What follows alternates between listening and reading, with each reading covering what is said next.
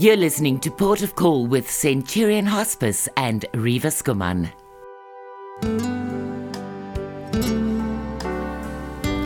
Letitia Swanepoel had it all a wonderful husband, three adorable kids, and a beautiful family home. She was a successful businesswoman before tragedy struck in 2016. Her two year old son, Gustav, drowned in a swimming pool while he was supposed to be sleeping. A year later, she was diagnosed with breast cancer. Another year later, their home burnt down and the family was left with nothing. They moved into their garage where they stayed for a couple of months. Letitia, however, became an ambassador for Centurion Hospice and a motivational speaker. But earlier this year, she was diagnosed with stage 4 breast cancer, which was slowly eating its way into her lower vertebrae, pelvis, hip joint, femur, and brain. She's undergone intensive radiation therapy, but she's still trying to make a difference in people's lives by sharing her cancer journey with thousands of people on her Facebook page. Cancer has clearly messed with the wrong girl. We are very blessed to welcome Letitia as a guest on this podcast. Letitia, I know you're not feeling well, so thank you very much for taking the time to share your story with our listeners. Can you please tell us what your life was like before tragedy hit your family? Well, we've uh, looking back at um, that time, it, it feels like someone else's life. It looks like a movie because life has changed so much since then. Um, I had a normal job. We had a normal life. Once a year, we'd go on vacation. Mm. The kids were happy. I, we were happy. We had a perfectly happy life, I would say. And um, yeah. It's very sad because uh, not only everything else, but you also had to deal with the loss of your son. How did you and your family cope with that particularly? I think we're still coping in a way. Mm. I think we as human beings have different ways of dealing with trauma. And, um, you know, the death of our son Gustav at the age of two and a half was, um, I think I dealt with it in my own way and the rest of the family in their way. And I think we are still healing Mm. now. I think, yeah. I'm so sorry for, for that loss in particular. It, uh, I cannot imagine what you went through. And then you were diagnosed with breast cancer in 2017. What was your immediate reaction after your diagnosis? Looking back now, I can only laugh at myself. Um, I was thinking, thank goodness. Thank goodness, because after Gustav's passing, I really went through such a deep and dark place Mm. that I really didn't want to live anymore. And my diagnosis was a blessing in disguise for me because I thought finally, you know, God is granting me death so I can go and be. And little did I know what breast cancer entails. That is so terrible to hear. It, it's terrible. Um, you underwent a double mastectomy. Now, experts actually refer to the loss of female body parts as body incompleteness. Did you feel incomplete after that operation? To be honest with you, I did not. I think at that stage in my life, um, I was actually excited because I had three babies and the body wasn't looking the way I wanted it to look. Mm. So in a way, it was like a new beginning for me. Um, of course, after mastectomy, um, your body does change, and I think that is a perception we as women need to change in our own lives. Is to start loving up the body we were given, and you know, no matter what it looks like or whatever you lose, what Mm. you know, body part you lose, you are still beautiful. It's very hard to make that adjustment, I can imagine, and I'm very proud of you that you did. Did you undergo reconstructive surgery? And if you did, why? If you didn't, why not? I was lucky enough to do my reconstructive right while they were doing the mastectomy. So I never woke up with no breast. Oh, wow. Um, even though, yeah, so even though I, I woke up um, I wasn't with different breasts, and it was okay for me. I I made it work. You know, they um, I, even though I didn't have any or full sausage, I don't have any feeling on the left side at the back where mm. they took a muscle out to recreate the new breast. Yes. Um, you know, I thought I was proud of them. I can imagine. And what was your husband's reaction um, after, you know, losing your breasts? Did it impact your marriage? I think, in a way, everything else impacted our marriage more than after the mastectomy. Mm. So losing a child, your marriage does go through mm. a lot of different emotions. Um, and I don't think the breast had such a big impact on our marriage now. Okay, well, that's that's good to hear. But I mean, as you say, considering everything else, sure. Um, did the loss of your breasts, by any means, have an influence on your own sexual health? I think yes.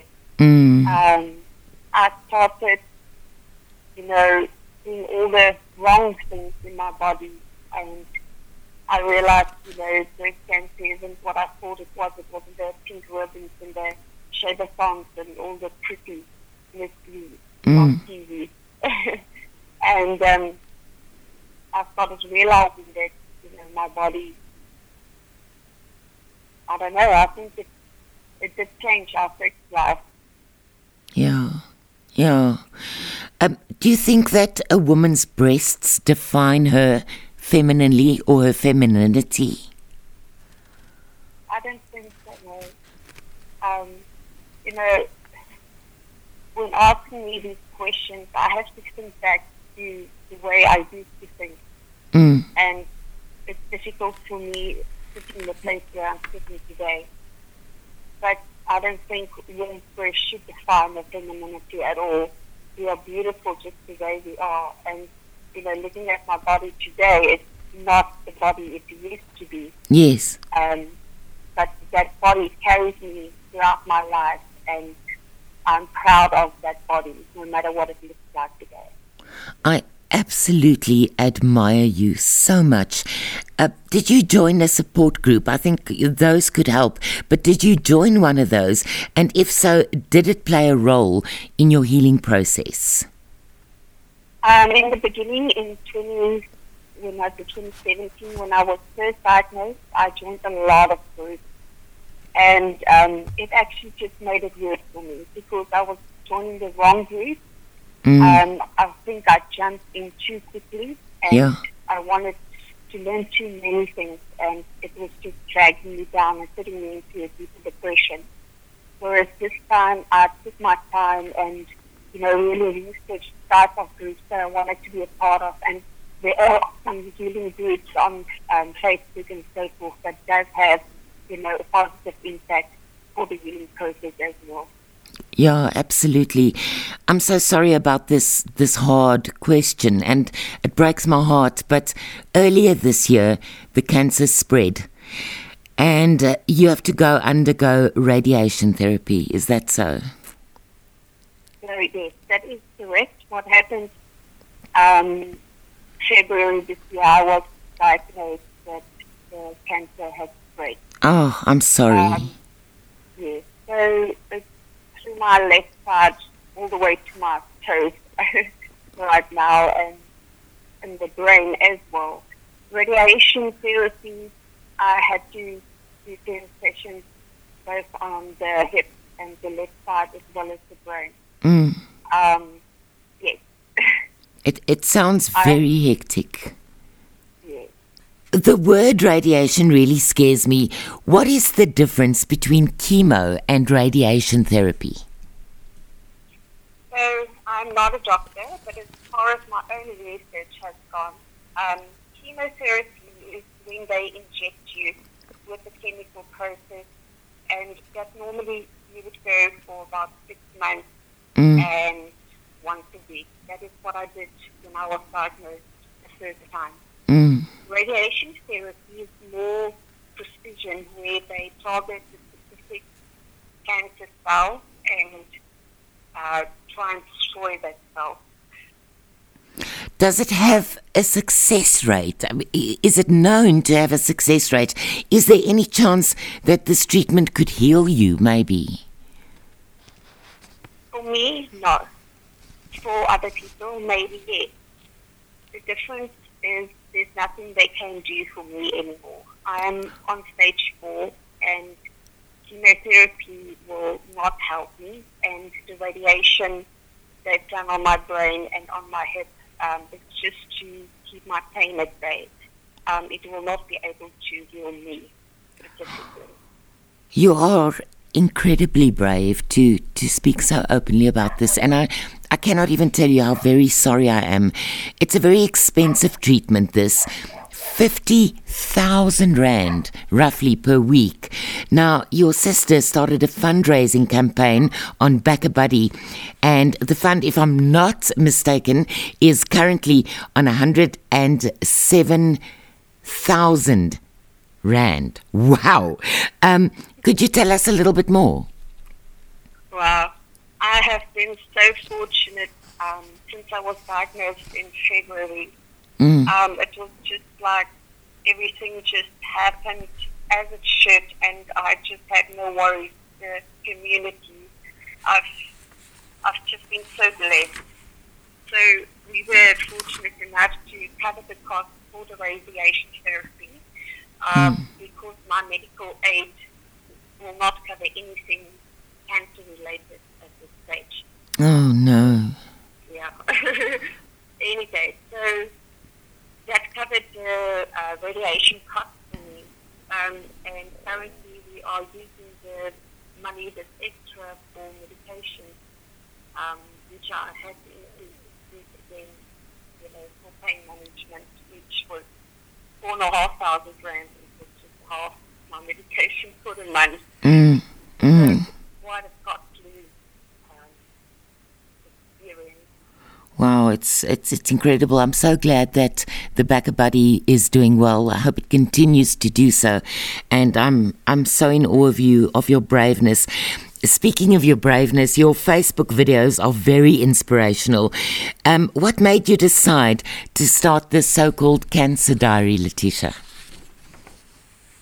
When I was first diagnosed, I started cancer uh, Facebook diary, and um, back then it was for me, I couldn't find any real information um, on the internet. It was like everything was shaped up and beautified, and it mm. wasn't what I was experiencing during my chemo treatment. Yes. And I wanted people to see the real thing.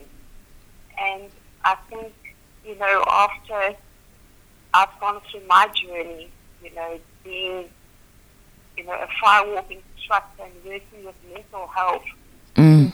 very important for me to show people so the real me. So what am I going through? What is cancer really like? What is, you know, you know, experiencing radiation um, make me feel like and, and, and yeah. like. And I want people to see the real thing from their perception, uh, perception you know, not just hear a voice or no message.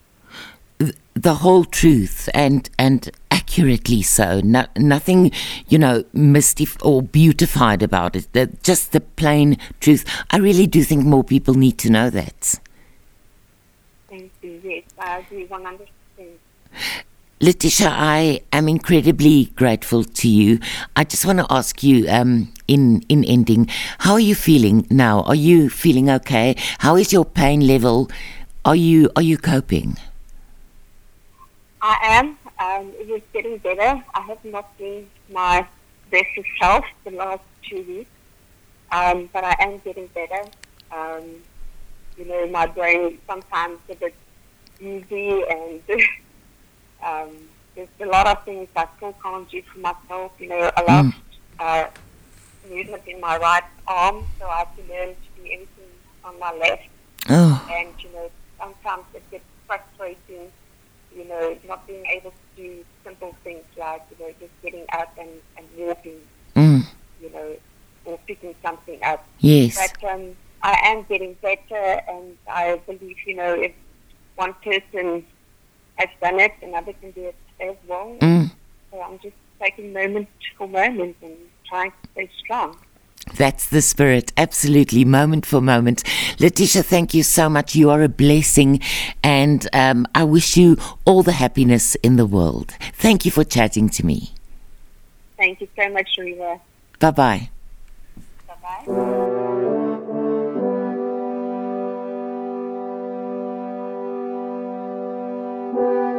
Thank you so much to Letitia for sharing her very incredibly moving story.